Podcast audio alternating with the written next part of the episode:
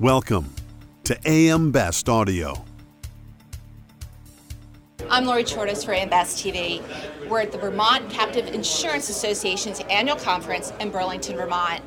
Joining us now to talk about ESG is a panel of three industry thought leaders. They are Anne Marie Towle, Global Captive Solutions Leader at Hylant, Michael O'Malley, Managing Director at Strategic Risk Solutions, and AM Best Senior Director Dan Ryan. Welcome, everyone. Thanks for joining us. Thank you. Thank you. Anne Marie, do you think captive managers fully understand the growing importance of ESG?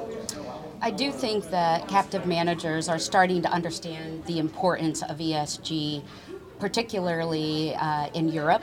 Has really started with, with some of the changes that have taken place over there. And I think it's slowly filtering into the Americas because there's a lot of importance now being placed on E, S, and G um, related to corporate governance with many of the companies, the parent companies that hold captives. And I think this is an area that's going to continue to expand. I know I've had several discussions with captive owners here at the VCIA conference and querying them on if they're doing anything related to ESG, and a lot of it does relate to their investment strategy right now. And then also looking at are there pieces of some of these areas that can be incorporated into the captive itself from a risk financing perspective. So I think it's an area that's going to continue to grow for captive managers to understand the importance of this. Speaking of the G, the governance side, many in the industry have said that captives play a, a, key role in ESG, especially on the governance side. Can you tell us a little bit more about that? Right. So when you think about the governance and, you know, whether you're a single parent captive or you're a risk retention group, which can have a little bit more strict guidelines as far as what you need to adhere to from a governance standpoint, I think relating that back and for board members, it is important to understand what their fiduciary responsibility is with being a board member and really plays into the governance aspect. And so, as you're selecting board members, whether you're a single parent captive, a group captive member, or whatever it may be, I think there should be more importance placed on your responsibilities, what your diligence should be on running the captive and maintaining that captive from the governance standpoint. Michael, how have captive managers how do they help their parent companies identify esg issues and implement a strategy to address them? So i think from our perspective it started internally where we as an organization uh, have embraced esg and that expands on to our customers. So it's really having that conversation. I'll expand upon what uh, anne marie had commented on part of our european operations now include an esg section in every board book so that's coming to the U.S. That's it's sort of evolving into here. So I think what we we started to do in the U.S. is start to have that conversation. Um, from an environmental perspective, it's impacting some of the coverage lines that are placed in captives, especially with windstorm. Uh, different zones changing, what can be insured in the captive, what's reinsured. So I think it's as part of that board discussion, it's bringing it up, it's touching on each of the different components, and letting the customers know how the captive can help in achieving their corporate goals. So, can ESG help captives secure reinsurance capacity?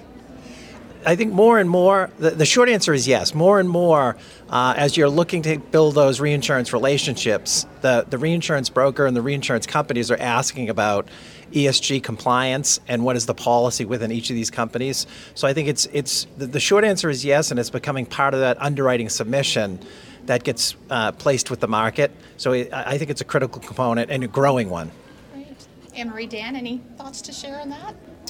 Yeah, I would echo um, Mike's points because I think incorporating in and aligning with your corporate objectives, especially for those single parent captives, I think it makes a tremendous amount of sense. And I think they're going to be held to a higher requirement, as you said, with coming to the US, very similar to what they're doing in Europe and I'll be curious over the next couple of years. And going back to what you said with environmental and climate change, I think this is going to become a, a, a, larger and larger issue, as we all know, with all the events that are happening not only here in the States but around the world.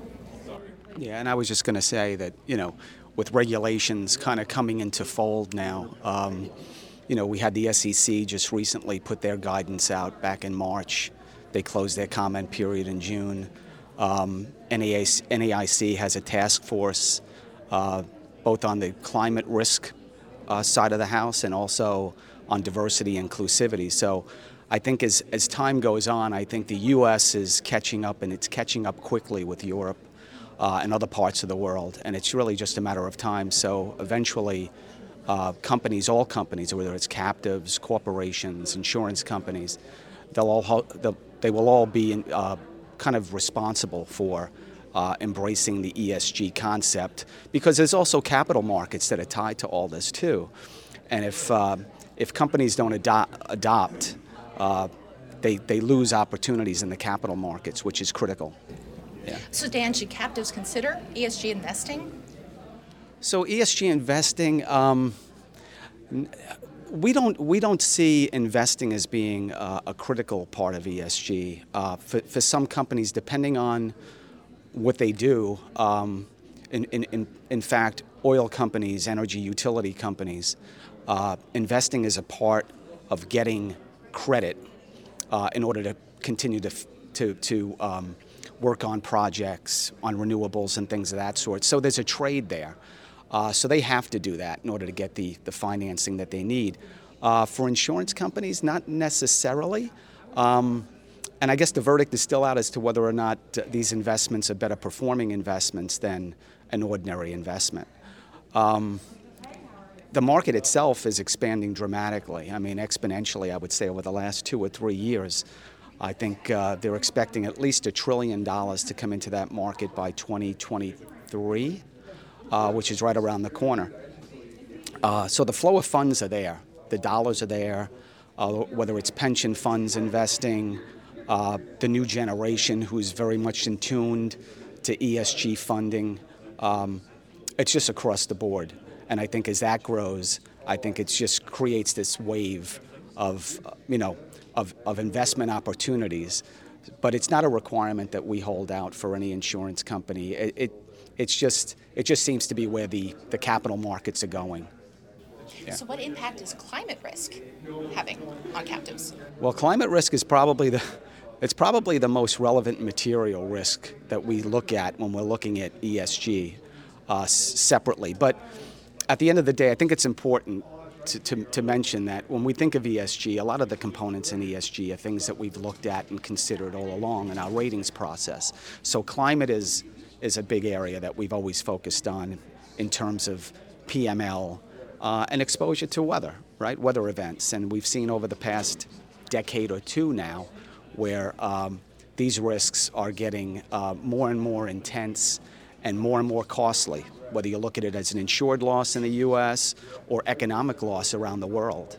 Uh, those numbers are huge. So it's, it's a very important component. Um, and it really is, it, it, there's two pieces to it. It's, it's the ability to manage climate risk, right? Uh, through data, through modeling, through st- stress testing. So there's an element of governance that, that's part of this whole thing too, which kind of ties in nicely with the ESG. Um, so yeah, we, we constantly monitor climate risk, and it, it, it, is, it, it is considered to be the, probably the most significant material risk that is posed to insurers and captives at the same time. So, what should captive owners be thinking about going forward when they're thinking about ESG? I, I think it's multifaceted, as we mentioned between Dan and Mike today and myself. It, it is the, the climate, and you're hearing more and more about it here at VCIA and other conferences regarding climate change, parametrics, what can we do to help manage this because it's significant. And then you know incorporating in the social aspect and DEI initiatives and what are you doing and is there a, perhaps an area that you can finance some of your risk in the captive to help protect uh, some of these issues for the corporate parent perhaps and and so I think all of it we need to be thinking about. I don't think you can carve it out in just one section. I think you need to be up to bre- you know abreast of all the changes that are happening and seeing how you can incorporate this in to your captive, but also at your parent company level. And, and I agree, and I think um, from our perspective, depending upon the captive, what life stage it is in, um, oftentimes, our fully developed captive that may have an AM Best rating, we were already having these conversations. AM Best asks about ESG as part of the annual rating process, so the, the owners of those captives are already thinking about this. And what we often do is, is really try to introduce these concepts to those early stage captives to say, this is the future, here's what's coming, and here's some things to think about. But as Marie said, you know, it's already touching our, our captives on an environmental perspective. So I think it's just going to expand in the future years and, you know, be a critical component. And much like Europe, is going to be part of every board book going forward shortly. Is, is sort of what I, how I how I see it. Yeah, I would agree with all of that. And you know, at the end of the day, let's face it. I mean, captives, whether it's a single parent or a member group captive, um, it's a collaborative effort, right? So. Um, you know, I think there's a there's a win-win though in that equation, right? Because there's more than one party that's paying attention to this, uh, and those that and those that aren't today will eventually have to. I think that's inevitably where this industry is going.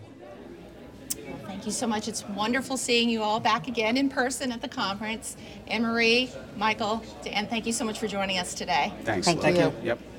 For AM Best TV in Burlington, Vermont, I'm Lori Chordas.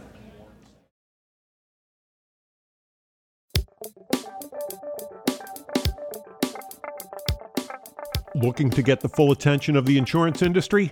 We have the platforms that will do just that.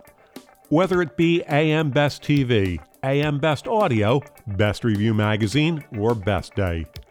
Find out more by calling AM Best Advertising Sales at 908 439 2200, extension 5399, and have a great day.